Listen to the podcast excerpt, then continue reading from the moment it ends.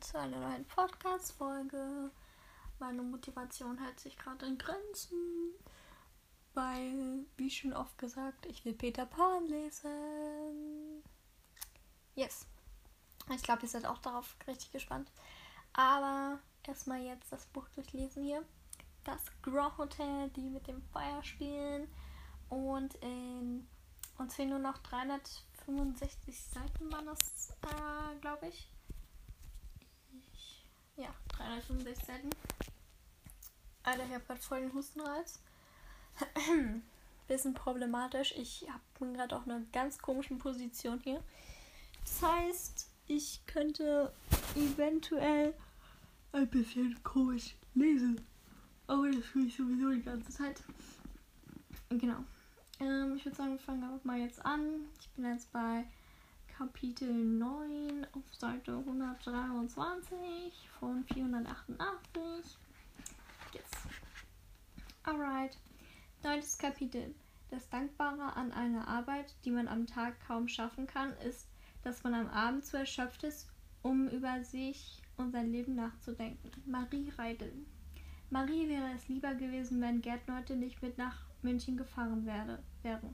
Sie arbeitete gut mit ihm zusammen und Marie fand es angenehm, ihn in der Nähe zu haben. Mit Eduard Köhler hingegen, der übernahm, wenn weder Konstantin noch Gerd Neute vor Ort waren, war sie sich nicht ganz, war sie nicht ganz, war sie nicht gern zusammen.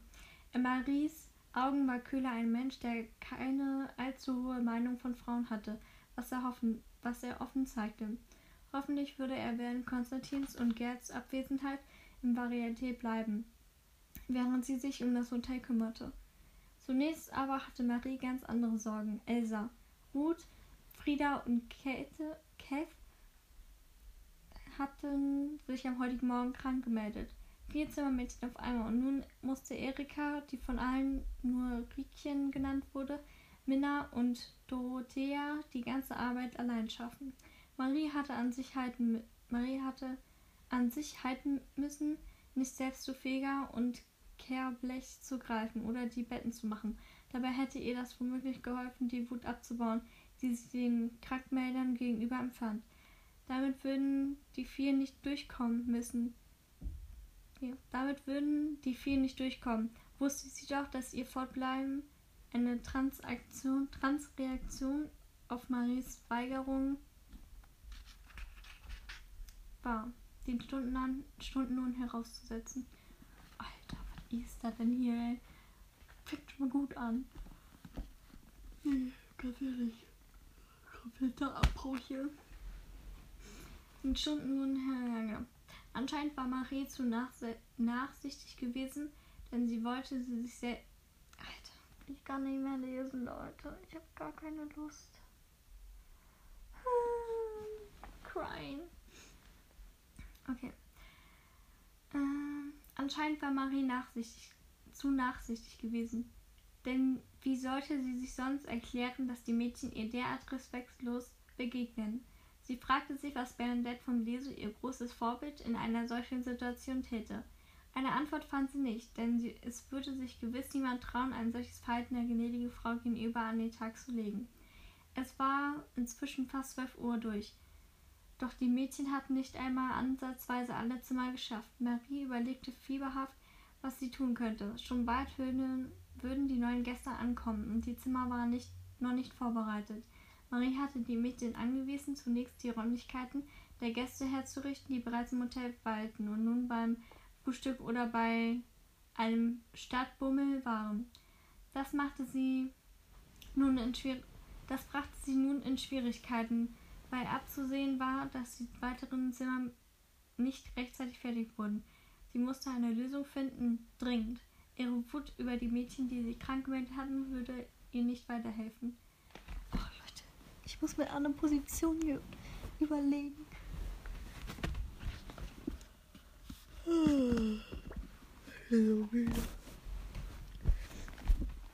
Ich werde, ich schlafe beim Film ein. Wartet einen Moment.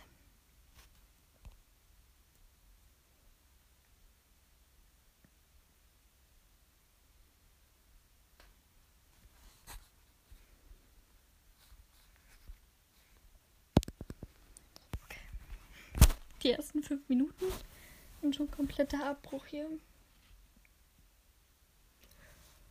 Junge, Junge.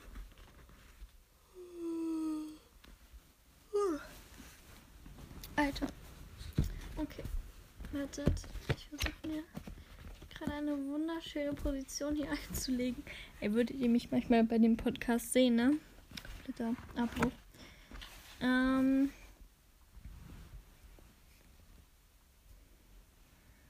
Wo war ich stehen geblieben?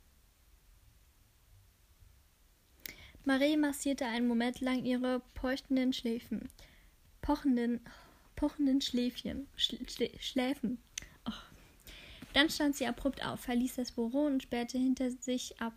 Entschlossenen Schrittes ging sie zur Treppe. Nicht nur, weil sie es, son nicht nur, weil sie es noch aus ihrer, ihren Binzer-Zeiten gewohnt war, sondern vor allem auch, weil sie es sich von, den, von der gnädigen Frau abgeschaut hatte, die so gut wie nie den Aufzug nahm.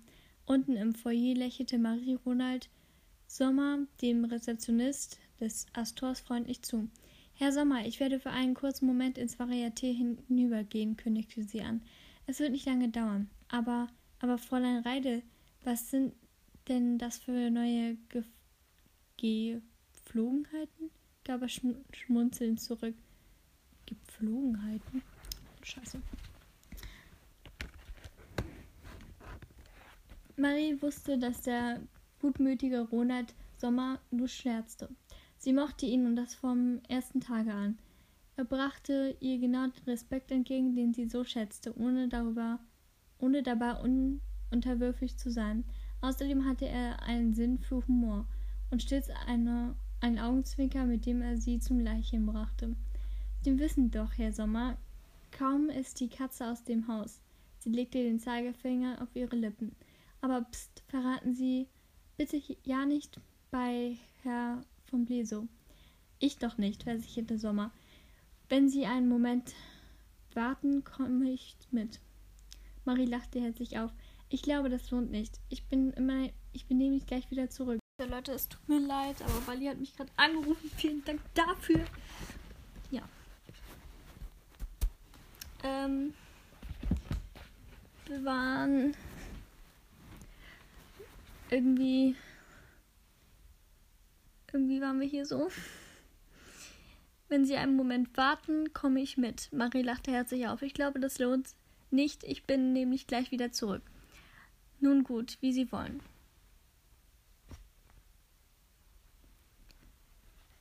Ähm, nun gut, wie Sie wollen. Allerdings bricht es mir das Herz, dass Sie das Amü Amüsement mir, mit mir ausschlagen. Leute, ich spreche das eben wieder falsch aus. Das ganze Buch Horror. Ich habe so gar keine Motivation gerade. Aber ich will vorankommen. Crying, okay. Marie schüttelte vergnügt den Kopf. Sie sind mir schon ein Original, Herr Sommer. Warten Sie nur ab. Vielleicht nehme ich Sie eines Tages beim Wort. Ich werde die Hoffnung nicht aufgeben, entgegnete er in verschwörerischem Tonfall. Marie schüttelte abermals den Kopf, hob grüßend die Hand und verließ das Hotel. Bei jedem anderen Mann hätte sie ein solches Gespräch als aufdringlich empfunden, nicht jedoch bei Ronald Sommer. Sie wusste, dass der Rezeptionist glücklich verheiratet war. Sie hatte eine, sie hatte seine reizende Ehefrau, die einen kleinen, die einen kleinen Blumenladen nicht weit von dem Hotel entfernt betrieb vor einigen Monaten kennengelernt. Manchmal kam Ellie Sommer vorbei, wenn sie während der Mittagszeit ihren Laden geschlossen hatte. Marie freute sich stets, die lebenslustige Miet, also mit, mit 40, mit 40, 40erin, mit, mit, hä, ich verstehe es nicht, mit 40erin zu sehen, denn Ellie Sommer war eine Frau, die einfach immer gute Laune zu haben schien. Ganz anders als die meisten anderen. Ach du Kacke. Oh, das ist mir schon wieder zu viel. Wieso geht das Kapitel so lange? Naja, geht eigentlich. Menschen, die stets nur sauer Töpffisch. Alter, Hustanfall. Junge. Menschen, die stets nur sauer Töpffisch. Hä? Thunfisch dreinblickten und denen partout kein Lächeln über die Lippen kommen wollte. Der Portier hielt ihr die Tür auf und verbeugte sich tief, als sie das Hotel verließ, was Marie ihm freundlich dankte. Noch immer dachte sie an Ellie Sommer. Allein der Gedanke an sie hatte ihr gute Laune beschert. So würde auch sie gern von ihren Mitmenschen wahrgenommen werden. Doch sie wusste, dass, sie dies, nicht der, dass dies nicht der Fall war. Dafür war Marie einfach zu viel, zu viel zu ernst. Dabei konnte sie sich durchaus an andere Zeiten in ihrem Leben erinnern, an leichtere, unbeschwerte. Doch das war damals gewesen vor einer halben Ewigkeit, als ihre Mutter noch gelebt hatte. Manchmal träumte Marie nachts von ihr. Dann kam sie an ihr Bett und bat Marie aufzustehen, um mit ihr zu kommen. Kaum, dass Marie der Aufforderung Folge geleistet hatte und zusammen mit ihrer Mutter in den nächsten Raum gegangen war, stand sie nicht mehr in, ihrem, in dem an ihren kleineren, kleine Kammer angegrenzten Zimmer, sondern mitten in der Hotelhalle. Und dann trug sie auch nicht mehr ihr Nachthemd, sondern ein wunderschönes Kleid aus Seide, das sanft ihre Hüften umspielte. Ihre Füße steckten in Tandschuhen, wie sie die Tänzerin im Varieté trugen, mit einem Riemen, der guten Halt versprach. Die Mutter nahm ihre Hände, wie sie es früher getan hatte, wenn sie mit Marie und ihrer Schwester Lisa über die Promenade gegangen war und sich, wenn niemand sonst zu sehen war, immer schneller und schneller mit den Kindern gedreht hatte, bis ihnen ganz schwindelig wurde. Dann lachte Marie im Traum und rief, die Mutter möge aufhören, und die wurde langsamer und zog die beiden Mädchen glücklich in ihre Arme. Marie atmete den Duft ihrer Mutter und fühlte sich sicher und geborgen. Sie liebte diesen Traum, kniff oft die Augen noch einmal ganz fest zu, wenn sie spürte, dass sie langsam wach wurde und die Mutter in diesem in die Unendlichkeit zurückkehrte. Stets war da denn dieses Gefühl von Verlust und dass sie der Mutter doch so viel erzählen müsste. Ob sie wusste, da, ob sie wusste, was Marie getan hatte, hatte sie von dort, wo sie nun war, mit ansehen müssen, dass sich ihre Tochter so leichtfertig auf etwas eingelassen hatte, was sie in ihrer grenzenlosen, grenzenlosen Na Naivität maßlos überforderte. Liebte sie sie dennoch? Konnte sie ihr verzeihen, was geschehen war? Marie erreichte den Eingang des Varietés und schüttete die, und schüttete drüben Gedanken, schüttete die trüben Gedanken kurz entschlossen ab. Zögernd öffnete sie die Tür. Sie hatte das Etablissement nur zweimal betreten. Einmal im letzten Jahr zusammen mit Josephine, das andere Mal, als sie Konstantin hatte sprechen müssen. Beide Male hatten sie sich Konstantin. Nee, beide Male hatten sie sich nicht wohlgefühlt. Das war nicht ihre Welt. Dort hatte sie sich nicht das geringste zu, dort hatte sie nicht das geringste zu suchen. Sie atmete noch einmal tief durch, dann stieß sie die Tür äh, mit Schwung auf und stand vor dem roten, schweren Vorhang, der sowohl als Windfang als auch sicher Sichtschutz diente. Sie schob ihn beiseite und stand nach dem nächsten Schritt mitten im Lokal. Ähm, Außer der Band, die gerade ihre Instrumente aufbaute, war im ersten Moment niemand zu sehen. Sie grüßte gerade die Mus Musiker, als Eduard Köhler, der sich offenbar hinter dem Tresen nach etwas gebückt hatte, zum Vorschein, Vorschein kam. Guten Tag, Herr Köhler, sprach Marien an und ging auf ihn zu. Hätten Sie einen Moment Zeit für mich? Fräulein Reidel, na, das ist ja eine Überraschung. Was kann ich für Sie tun? Ich brauche Ihre Hilfe, Herr Köhler, kündigte sie an. Aha, dann schieß, schießen Sie mal los. Ich brauche Hilfe im Hotel und würde mir hierfür gern einige ihrer Tänzerinnen ausleihen. Das soll wohl ein Scherz sein. Herr Köhler, entgegnete sie mit fester Stimme. Denken Sie, dass ich meine Arbeit unterbreche und hierher komme, um Sie mit irgendwelchen Scherzen zu unterhalten? Sie hob die Augenbrauen und hielt seinen Blick stand. Köhler öffnete den Mund und schoss ihn wieder. Offenbar wollte ihm hierauf keine passende Erwiderung einfallen. Die Sache ist folgende. Heute Morgen haben sich vier Zimmermädchen krank gemeldet. Na, das ist denn, na, das nenne ich anstrengend. Marie warf ihm einen scharfen Blick zu, der ihn erneut zum Schweigen brachte. Aus diesem Grunde brauche ich einige ihrer Tänzerinnen, die helfen, die Hotelzimmer zu reinigen. Köhler schüttelte den Kopf. Geht nicht, die haben zu tun. Nun, zwei von ihnen wären eigentlich noch Zimmermädchen im Hotel, hätten sie sich nicht abgeworben. Arbeiten doch alle für Herrn von Bleso, stellte er fest. Wieso, der Auf wieso die Aufregung? Habe ich Gerd auch gesagt, weil sie ja zu ihm genannt sind, gerannt sind und sich beschwert haben. In seinem Blick lag Triumph. Offenbar genoss er es, Marie heimzuzahlen, dass diese sich bei Konstantin heute über sein Verhalten beschwert und er sich deswegen eine Rüge eingefallen hatte. Damit sprechen Sie einen wichtigen Punkt an, Herr Köhler. Marie ließ sich nicht beirren. Sie haben recht. Sowohl die Mädchen im Varieté als auch die im Hotel arbeiten für Herrn von Bleso. Wenn einer ihrer Leute nicht da ist, um hier, um hier hinter dem Tresen zu stehen, übernimmt ein anderer, der vielleicht gar nicht auf diese Arbeit engagiert wurde. Genauso machen wir es jetzt mit, der, mit dem Mädchen. Sagen Sie bitte Annemarie und Gerda Bescheid, ich möchte sie direkt mitnehmen. Oder sie. Oder sind die beiden nicht da? Doch schon, aber es geht nicht. Warum nicht? Weil es eben nicht geht. Marie beugte sich vor, ganz so, als wollte er sie nicht, dass jemand ihr Gespräch mitbekam. Wie Sie meinen, Herr Köhler. Ich denke, es, ich denke, es versteht sich von selbst, dass ich Herr vom Leso eine Erklärung dafür liefern muss, warum unsere Gäste aus dem Hotel ins Adlon gewechselt haben. Es wird darüber wohl kaum begeistert. Er wird darüber wohl kaum begeistert sein. Köhler war anzusehen, dass er mit sich rang. Ich hole die beiden, knurrte er nach, einer kurzen, nach einem kurzen Augenblick und wandte sich ab. Vielen Dank. Marie lachierte und sah ihm nach. Genauso dachte sie voller Stolz, hätte Bernadette von Bleso eine solche Angelegenheit geklärt. Sie hatte sich wirklich verändert, und wenn sie sich mit, dem, mit der Marie von vor einem Jahr verglich, erkannte sie sich selbst kaum wieder. Die Band begann sich einzuspielen und Marie zuckte zusammen, als Freddy in der Trompete blies. Nein, diesen Krach würde sie unmöglich jeden Tag ertragen. Wenn schon Musik, dann die sehnsuchtsvollen Melodien des Akkordeonspielers, der immer direkt an der Seebrücke in Binz saß. Dessen Spiel hatte Marie geliebt. Manchmal hatte sie die Fenster beim Reinigen des Zimmers sprangweit sperrangelweit oft geöffnet und sich vorgestellt, der, der verwundete Soldat würde nur für sie und niemanden sonst spielen. So, da haben sie die beiden Damen. Köhler kehrte mit Gerda und An Annemarie zum Tresen zurück.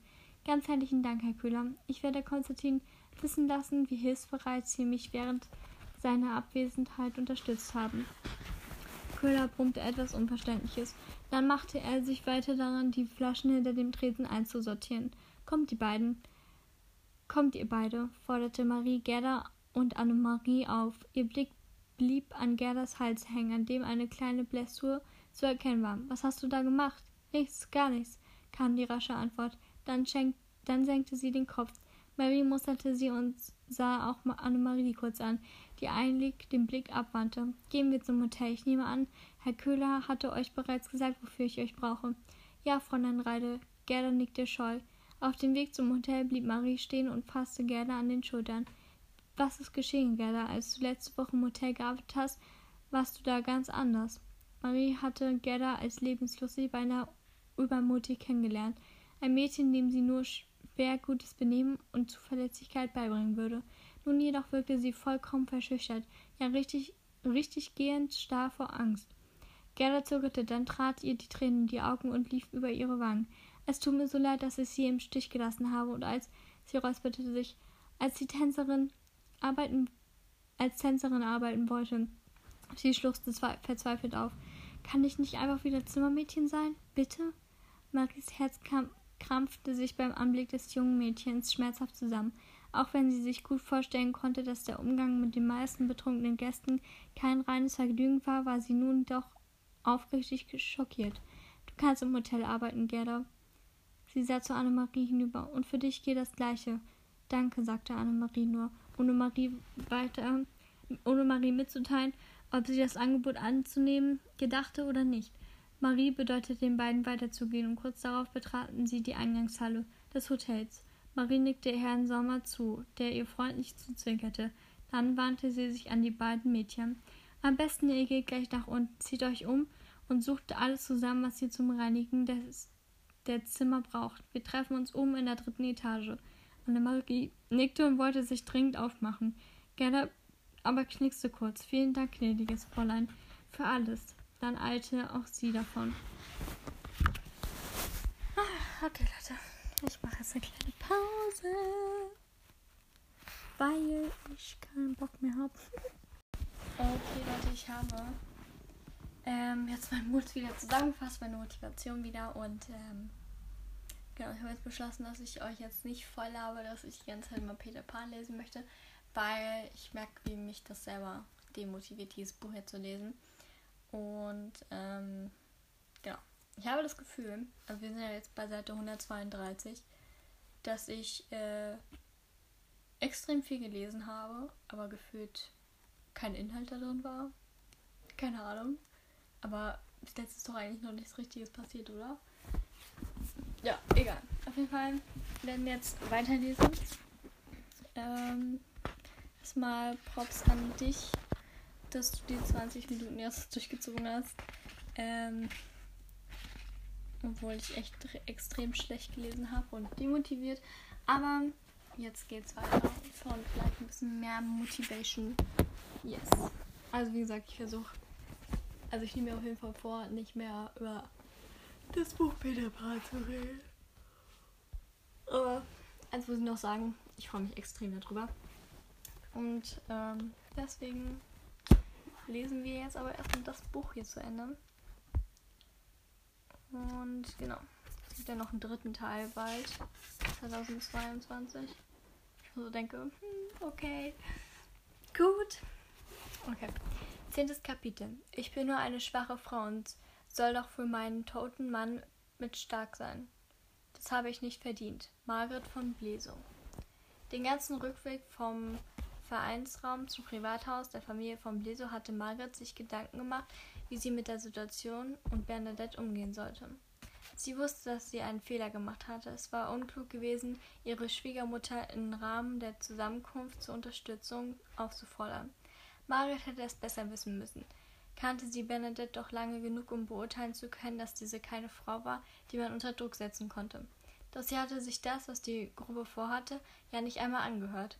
Alexander war es nicht mehr vergönnt gewesen, das aufgehobene Verbot der NSDAP und die Neugründung der Partei mit, mitzuerleben. Und auch Margaret, und auch Margaret maß sich kaum ein Urteil ähm, darüber an, ob damit wirklich der große Umschwung glücken könnte und mit diesem Adolf Hitler tatsächlich die Stabilität zurückkehrte, die Deutschland so dringend brauchte. Ey, krass einfach, dass die da jetzt Adolf Hitler mit reinbringen. Das wusste ich nicht, by the way. Aber krass. Okay. Ähm, aber ist ja auch klar. Also, ist jetzt zur Adolf Hitler Zeit, aber trotzdem. Finde ich krass, okay. Ähm, doch wenigstens würde er alles dafür tun und auch die und auch nicht zurückweichen, sobald es unbequem wurde, wie die Schwächlinge in der Regierung der vergangenen Jahre es getan hatten. Viel hatte, Alexa viel hatte Alexander ihr nicht von seiner Zeit im Krieg erzählt, doch Margaret wusste, wie enttäuscht er, da, wie er enttäuscht war, ähm, für sein Land gekämpft zu haben, nur um anschließend zu erleben, dass die Politiker sich unterwürfig wie kriechende Würmer in ihr Schicksal fügten und damit alle Deutschen verraten hatten. Sie hatten sich zuvor nicht sonderlich für Politik interessiert, doch nach seinem Tode glaubten sie ihm genau das schuldig zu sein, auch wenn sie nicht alle Zusammenhänge verstand. Doch der Gedanke, dass mit Adolf Hitler und seinen Männern, welche daherkamen, die nicht bereit waren, jede Kröte zu schlucken, die ihnen vorgesetzt wurde, gefiel ihr. Vor allem aber mochte sie es, eine Gruppe anzugehören.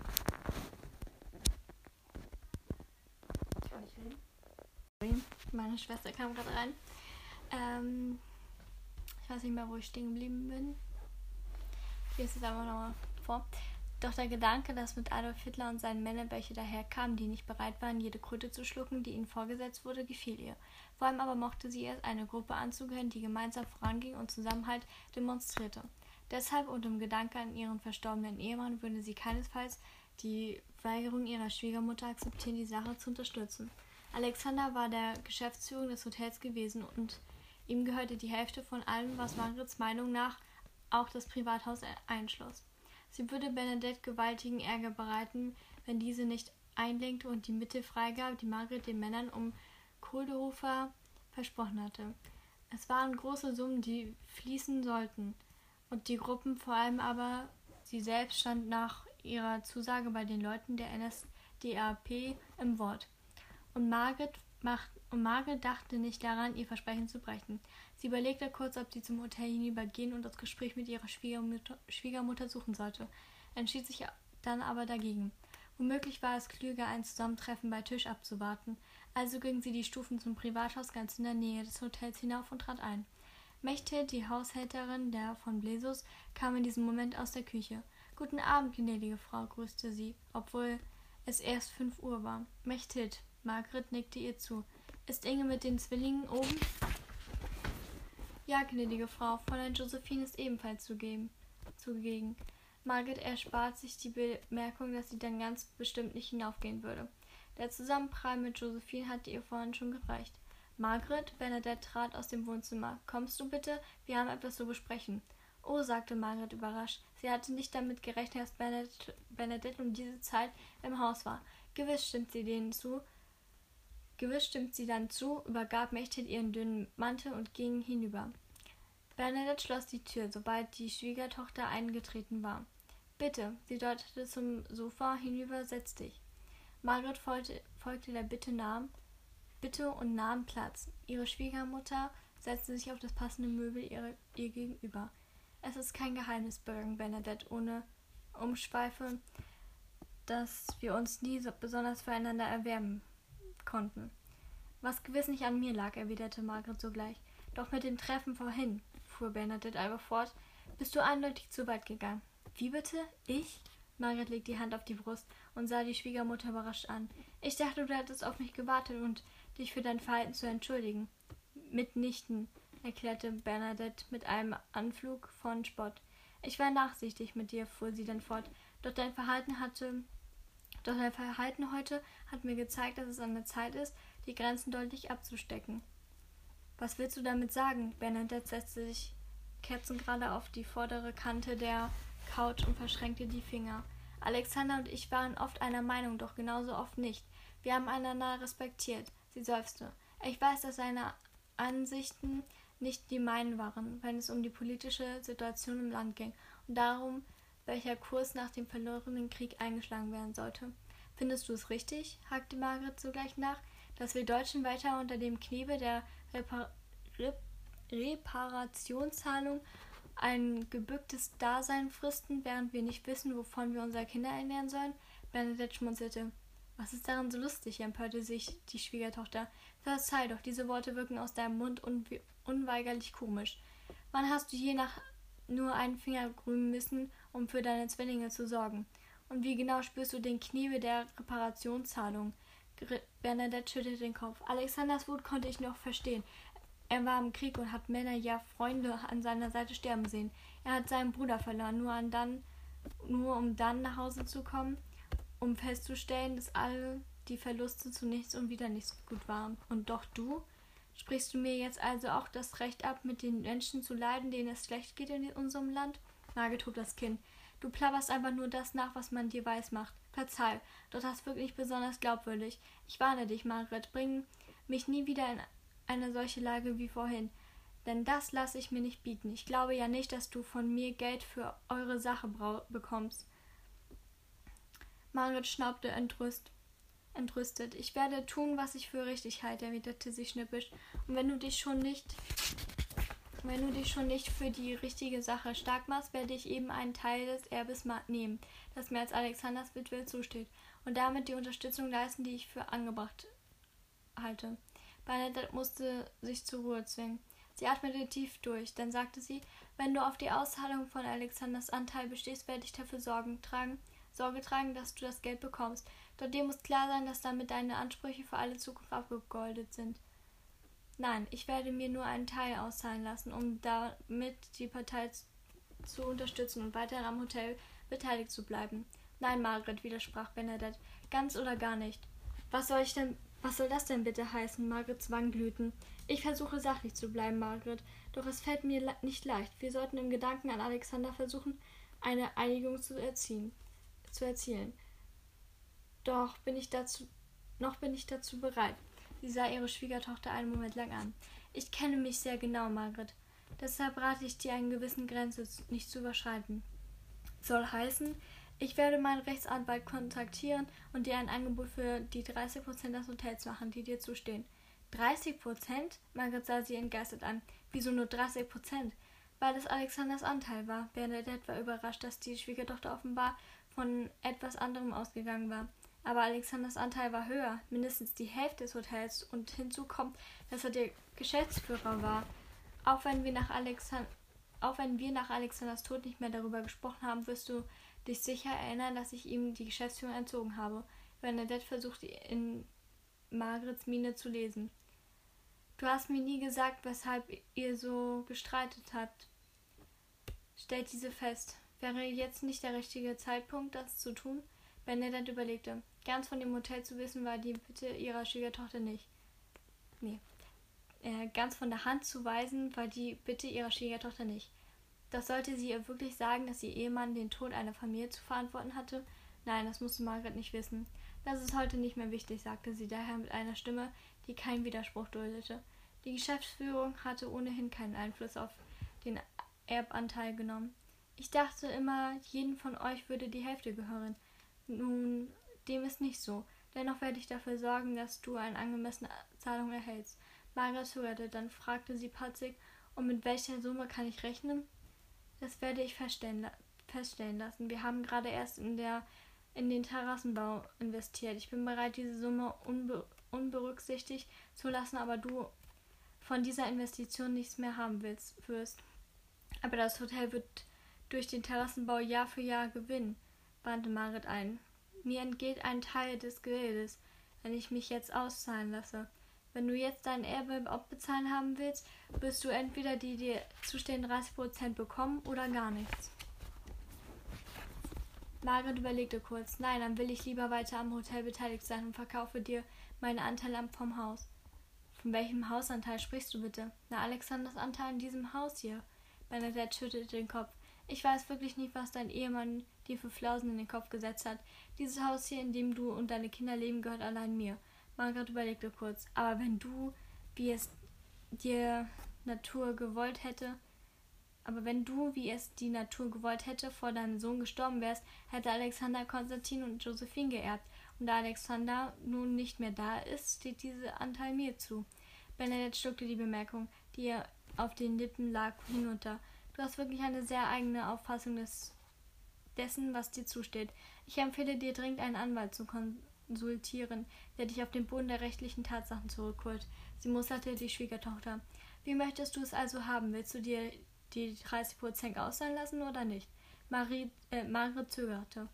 Ich wäre, ihr wäre es lieber gewesen, die Anteile am Hotel halten zu können, denn es lag auf der Hand, dass nun nach all den Jahren des Aufbaus die Zeit kam, wo die Gewinner, die Gewinne größer und größer wurden.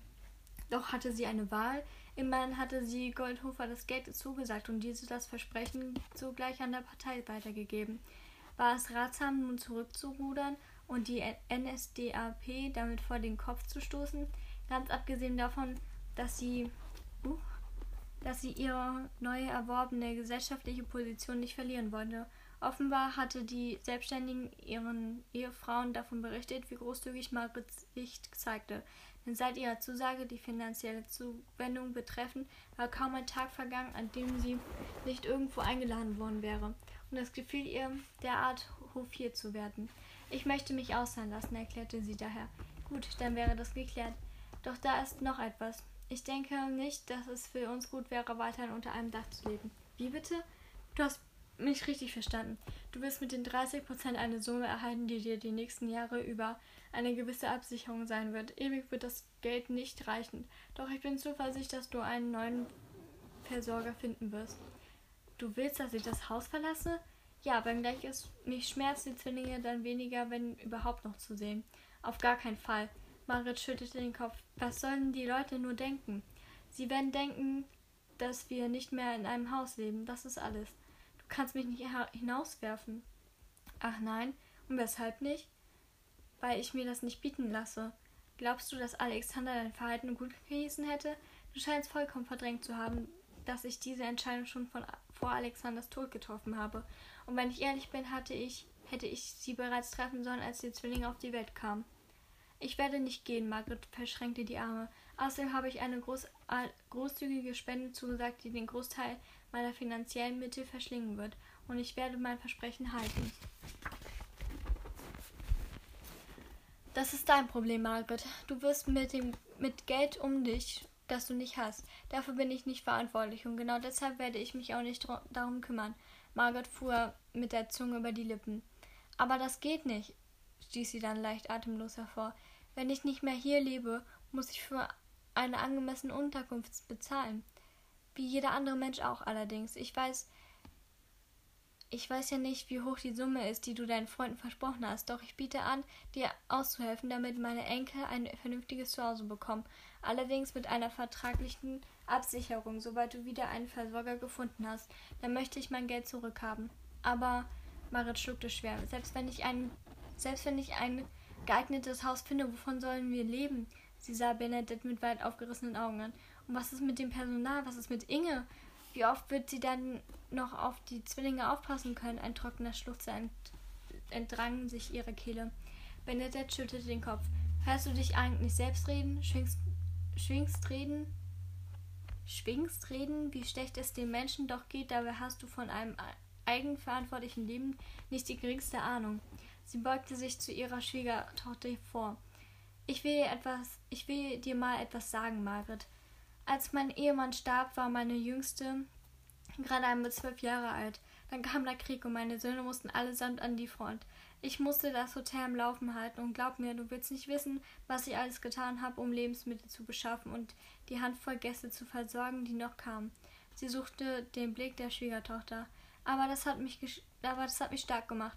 All die Widerstände, denen ich getrotzt habe, so viel so viele Entbehrungen und Nächte, in denen ich weiter und immer weiter gearbeitet habe. Und ja, nicht aufzugeben.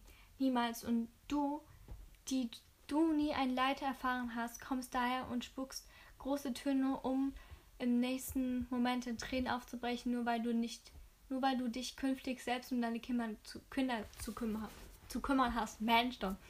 Ich halte das für verachtenswert. Margaret schlug die Hände vors Gesicht und fing bitterlich an zu weinen. Ich kann das nicht. Bitte, Ma Bernadette, wirf mich nicht hinaus. Ich weiß nicht, wie ich das, wie ich dann weiterleben soll. Bernadette seufzte. Margaret tat ihr leid. Vielleicht hatte ihr das Gespräch tatsächlich die Augen geöffnet und sie wollte ihr eine allerletzte Chance geben. Sie klappte gerade den Mund auf, als Margaret sagte, wenn du mich hinauswirfst, werde ich mir das Leben nehmen. Da musst du deinen Enkel erklären, dass, dass du es warst, die ihre Mutter in den Tod getrieben hat. Oh, Alter. Bernadette stand auf. Ich habe dir schon einmal gesagt, dass ich mich nicht er erpressen lasse. Und genau das hast du gerade eben schon wieder versucht. Ich wollte einlenken, aber das werde ich nicht tun. Das werde ich nun nicht mehr tun. Inge wird deine Sachen packen, sobald eine Unterkunft für dich gefunden ist. Damit wandte sie sich ab und verließ ohne ein weiteres Wort den Raum. Okay, Leute, ich, äh, Liete.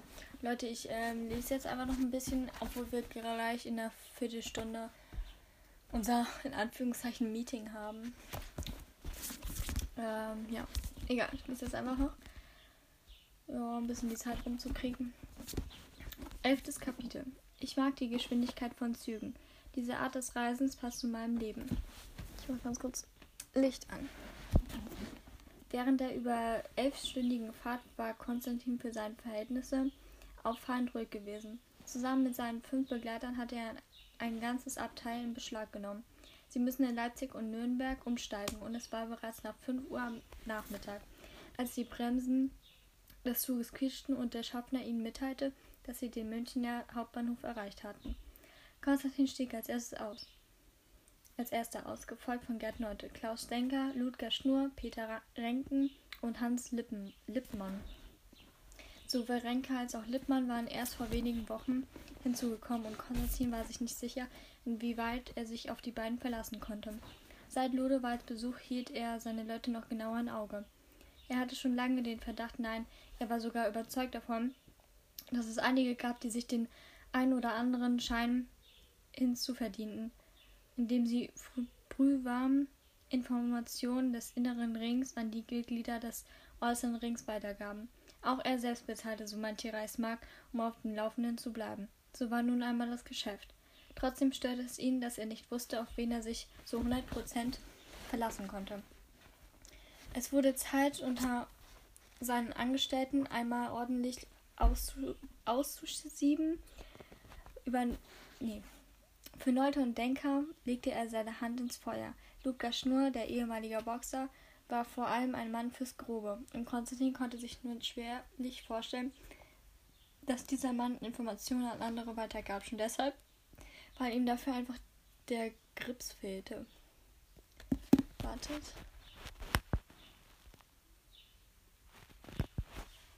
Okay. Schule empfing Befehle. Schule empfing Befehle und führte sie aus. Punkt.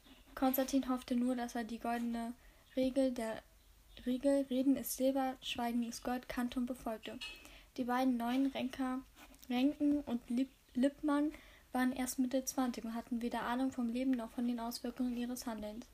Sie waren einfach zwei Jungspunde, die sich selbst für ganz harte Kerle hielten. Jungs wie sie, das wusste Konstantin aus Erfahrung, waren stets die ersten, die den Schwanz einkniffen, wenn, sie brenz, wenn es brenzlig wurde. Das Wort Loyalität konnten sie weder schreiben, noch hatte es irgendeine Bedeutung für sie. Sie fühlten sich unbesiegbar, solange bis sie, bis sie jemanden zu Fall brachte und seinen Füßen in ihren Nacken drückte. Und wenn sie hochgenommen wurden und fürchten mussten, an der Nacht in, Gefang in Gewahrsam zu verbringen, flennten, flennten sie wie kleine Mädchen. Konstantin hatte die beiden allein aus dem Grund nach München genommen, weil er meinte, die sie so ein wenig unter die Lupe nehmen zu können. Auf dem Bahnsteig sah Konstantin sich um. Der Münchner Hauptbahnhof war ein, Kopf, ein Kopfbahnhof, genau wie der Anhalter Bahnhof in Berlin, von dem aus sie am frühen Morgen nach Süddeutschland abgefahren waren. Schon der Anhalter war ein riesiges Gebäude, dessen Länge Konstantin auf mindestens 170 Meter schätzte. Doch der bayerische Bahnhof, ein wahrhaftig ein wahrhaft prächtiges Bauwerk mit angebauten Flügeln rechts und links übertraf diese Maßen um einiges. Allein. Hm, warte. Allein in der Haupthalle gab es 32 Gleise, auf denen ständige, ständig Züge ein- und wieder ausfuhren. Auch das Gewimmel auf, auf den Bahnsteigen schien weitaus größer zu sein, da seine Männer ihm den Weg Richtung Ausgang regelrecht frei bahnen mussten. Auch der Münchner Bahnhof e-, hatte, ähnlich wie der Anhalter in Berlin, viele Rundbogenfenster. Die Gebäudedecke wurde von hohen Bögen gestützt. Die Mauern bestanden aus gelben und roten Backstein, deren Säulen und Bögen wohl mit Kalk und Sandstein errichtet worden waren. Das Schönste an diesem, an einem romanischen Basilika, ich glaube, meine Mutter ist gerade gekommen, Basilika erinnerten Bahnhof, aber war eine imposante Fensterrosette, durch die das gefilterte Tageslicht hereinfiel. Ein Spiel des Sonnenlichts, wie er es noch nie gesehen hatte. Ähm, Konstantin verließ mit seinen Männern den Bahnhof und fand sich unter einem breiten Vordach mit Rundbögen wieder. Direkt bevor Direkt davor lag der Bahnhofplatz, auf dem mehrere Taxis des Typs Horch 10 M25 auf Fahrgäste warteten. Konstantin nahm das vordere Taxi. Seine Begleiter stiegen in das zweite und ließen sich zur Unterkunft bringen. Kaum kamen die Automobile vor dem Regina-Palast-Hotel zum Stehen, eilten auch schon zwei junge Männer herbei, um den angereisten Gästen den Koffer abzunehmen. Konstantin blickte an der Fassade empor.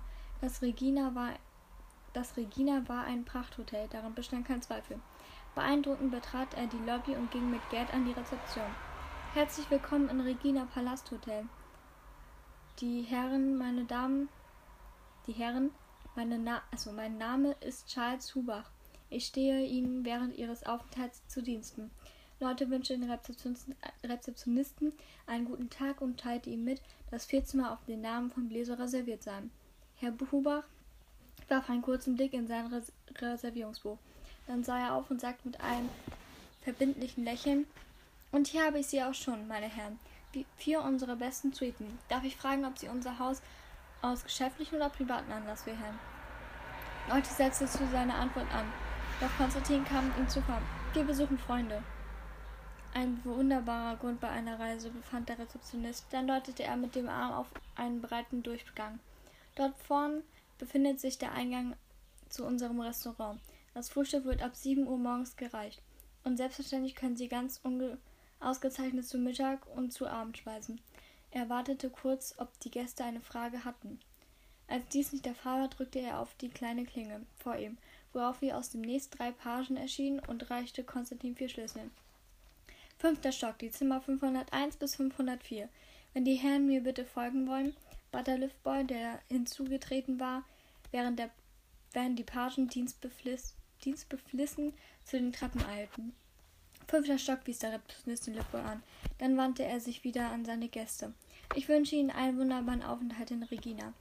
Scheuen, scheuen Sie sich bitte nicht, mich zu kontaktieren, so sollte ich irgendetwas für Sie tun können. Danke, sagte Konstantin knapp. Dann, folgte, dann folgten er und seine Männer den Liftboy zum Aufzug. Die Kabine war ziemlich eng. Konstantin war froh, als sie im fünften Stock aussteigen konnten. Die Pagen standen bereits vor dem Zimmer. Konstantin drückte jeden von ihnen einen Schein in die Hand und verteilte die Schlüssel. Wir treten uns um 19 Uhr zum Abend. Wir treffen uns 19 Uhr zum Abendessen erklärte Konstantin, als die Pagen verschwunden waren. Bis dahin kann jeder machen, was er will. In Ordnung, Chef, sagte Schnur, während die anderen nur nickten. Brauchst du mich? fragte Gerd. Im Moment nicht. Ruh dich ein bisschen aus. In Ordnung, bis nachher, Konstantin. Konstantin war froh, als er die Tür hinter sich ins Schloss fallen ließ. Er trat ans Fenster und sah nach unten auf den Maximilianplatz. Die Menschen hier wirkten nicht so geschäft geschäftig wie die in Berlin. Vielmehr schien es, als hätte man in München mehr Zeit, um von einem Ort zum anderen zu kommen. Ganz anders als zu Hause, wo jeder ständig in Eile zu sein schien. Er wandte sich vom Fenster ab und ging zunächst ins Bad, um sich etwas zu erfrischen. Danach hob er die Hörer des Telefonapparats ab und wollte eben den Rezeptionist anrufen, doch er besann sich und legte wieder auf. Stattdessen nahm er seinen Zimmerschlüssel, ging hinaus und schloss hinter sich ab. Den Aufzug ließ er links liegen und wandte sich stattdessen zur Treppe. Fünfter Stock hin oder her. Aufzüge lagen ihm einfach nicht. Außerdem tat ein wenig Bewegung nach der langen Zugfahrt ganz gut. Als Konstantin diesmal die Eingangshalle betrat, könnte er sich einen genaueren, genaueren Blick auf die Ausstattung. Er wusste nicht genau, wann das Regina gebaut worden war, ging aber von den ersten Jahren des 20. Jahrhunderts aus. Sein eigenes Hotel in Berlin war erst 1920 errichtet worden und dann um die zehn womöglich sogar 15 Jahre jünger, was man der Architektur anmerkte. Dieses Hotel war ebenfalls modern, doch kleiner. Details zeigten ihm, dass sein eigenes Gebäude moderner war. Der Rezeptionist sah auf, als Konstantin auf den Tresen zu, zuging. Herr von Blesow vergewisserte er sich. Ganz recht. Ist mit Ihrem Zimmer alles in Ordnung? Entspricht alles Ihrer Vorstellung? Ich bin sehr zufrieden. Vielen Dank, Herr Hubach. Nicht wahr? Also nicht wahr? Ich betone es mal scheiße. Der Rezeptionist deutete eine Verbeugung an. Charles Hubach zu Ihren Diensten. Oh, jetzt ist von welcher Mannschaft? Äh, ist Siri angegangen. Das ist so geil. Okay. Ähm, der Rezeptionist deutete eine Verbeugung an. Charles Hubach zu Ihren Diensten.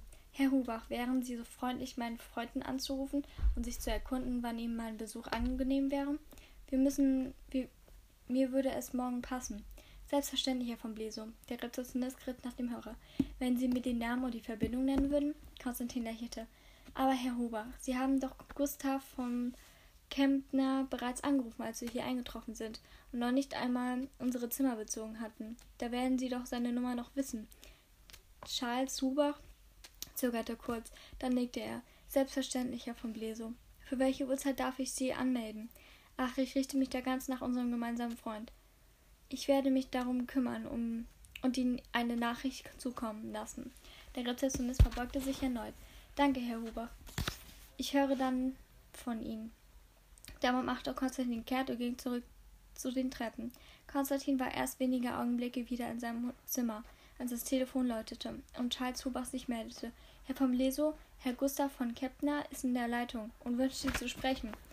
Bitte stellen Sie durch. Sehr wohl, Herr von Bleso. Ein Klicken verriet Konstantin, dass der Rezeptionist aus der Leitung gegangen war. Von Bleso. Gustav von Kepner, hier. Grüß Gott. Ach, Ah, Kollege von Captain, guten Tag.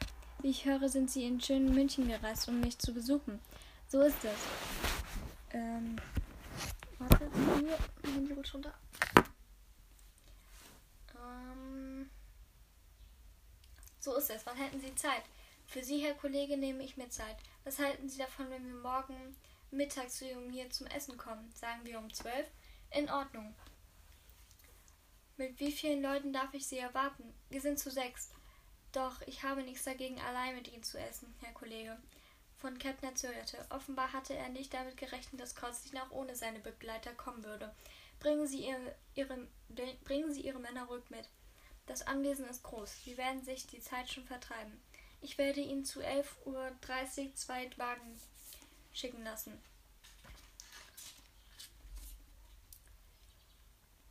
Danke, Herr Kollege. Konstantin legte auf. Er setzte sich grinsend aufs Bett, streckte sich dann lang aus und verschränkte die Arme hinter dem Kopf, wie er es getan hat, ge wie er es gern tat, wenn er nachdachte. Viel zu lange hatte er das nicht mehr getan, hätte hatte sich nicht die Zeit gegönnt, wenigstens kurz innezuhalten. Selbst nach Alex Tod hatte er einfach weitergemacht, als wäre nichts geschehen, und er wusste, dass das ein Fehler gewesen war. Die Wut vermischte mit Trauer. Die, Mo die Wut verwischt mit Trauer hatte einen Riss in seiner Seele hinterlassen, und mehr denn je spürte er, wie angreifbar er geworden war. Ein Zustand, den er sich in seiner Branche nicht leisten konnte. Er wusste, dass er stark war, wusste, dass er es verstand, Probleme anzugehen und Lösungen zu finden, selbst oder vor allem dann, wenn alle anderen eine Angelegenheit für aussichtslos hielten. Seine Gefühle täuschten ihn so gut wie nie. Nur in einer Sache hätte er sich geirrt. Als er den Anführer der Libellen, Schutzgelderpresser, die den Geschäftsleuten in, in und um Binz das Leben schwer machten, ausschaltete, hatte er nicht beachtet, dass dieser Dieter Schnittke einen Bruder hatte, Arnold Schnittke, Anführer des Ringvereins in Frankfurt. Durch Konstantins leichtfertigen Handeln war Alexander nun tot, und es gab nichts, was er daran hätte ändern können. Konstantin atmete vernehmlich aus. Eben noch hatte er die Ruhe genossen, jedoch spürte er, dass mit jedem Augenblick der Stille die Gedanken in seinem Kopf nur umso lauter hämmerten. Er richtete sich auf und setzte sich auf die Bettkante. War diese Ratlosigkeit Rastlosigkeit wirklich allein auf Konstantins Tod zurückzuführen? Wieso vermisste er den Bruder, mit dem er sich doch die meiste Zeit über gar nicht gut verstanden hatte? Alexander und er waren nur selten einer Meinung gewesen. Während Alexander in beschaulich Binz sein Dasein pflegte und konservativen Werten folgte, ja am liebsten zur Monarchie zurückkehrte, wäre und die Demokratie zum Teufel gejagt hätte, feierte Konstantin die zügellose und schnelle Zeit, in der sie lebten. Er pfiff auf Konversationen glaubte so gar nicht an die Ehe und versuchte vor allem nicht in jeder noch so kleinen lächerlichen einen Sinn zu finden. Vor allem aber fühlte Konstantin sich nicht für die Probleme anderer zuständig und wollte nie das große Ganze klären. Stattdessen sorgte er dafür, dass er selbst irgendwie durchkam und am Ende gut dastand. Doch jetzt, wo es um ihn herum so ruhig war, konnte er nicht ertragen, allein zu sein. Wäre er schon, wäre er schon ohne sein Hotel, sein Varieté oder eben auch seine Männer, die sich stets in seiner Nähe aufhielten, bereit für ihn in der Bresche zu springen. Okay, Leute, das ist jetzt der nächste Tag. I'm sorry, wie ihr im Hintergrund gehört habt, haben, haben mein Vater hochgeschrien, dass es Armbrot gibt. Ähm, ja, ein bisschen kritisch. Ähm, ja, ich habe mir währenddessen gerade einen Eistee gemacht gerade.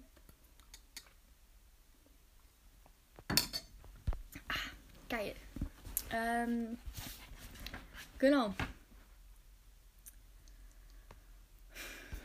Ähm, deswegen habt ihr wahrscheinlich gemerkt, dass ich am Ende so komisch gelesen habe, so abgehackt, weil mein Vater hochkam.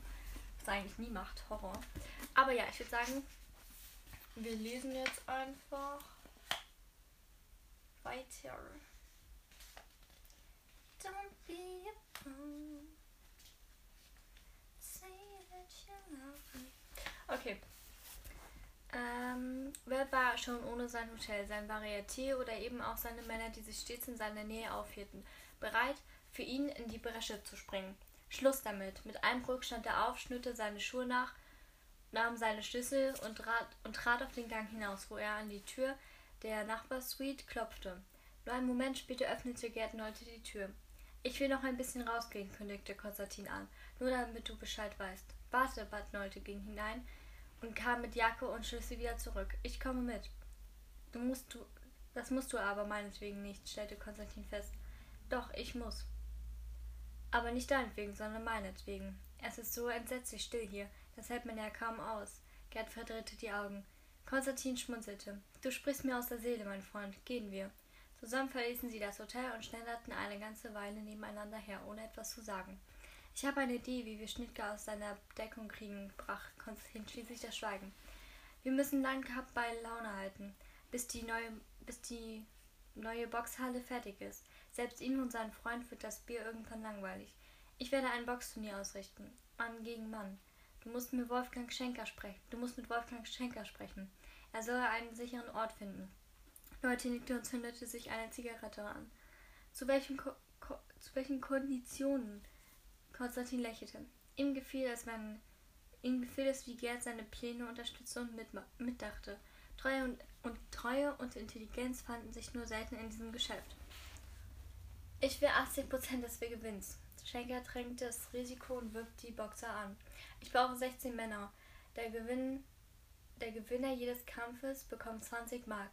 Wer als letzter steht, kriegt 100. Wird Schenker sich darauf einlassen?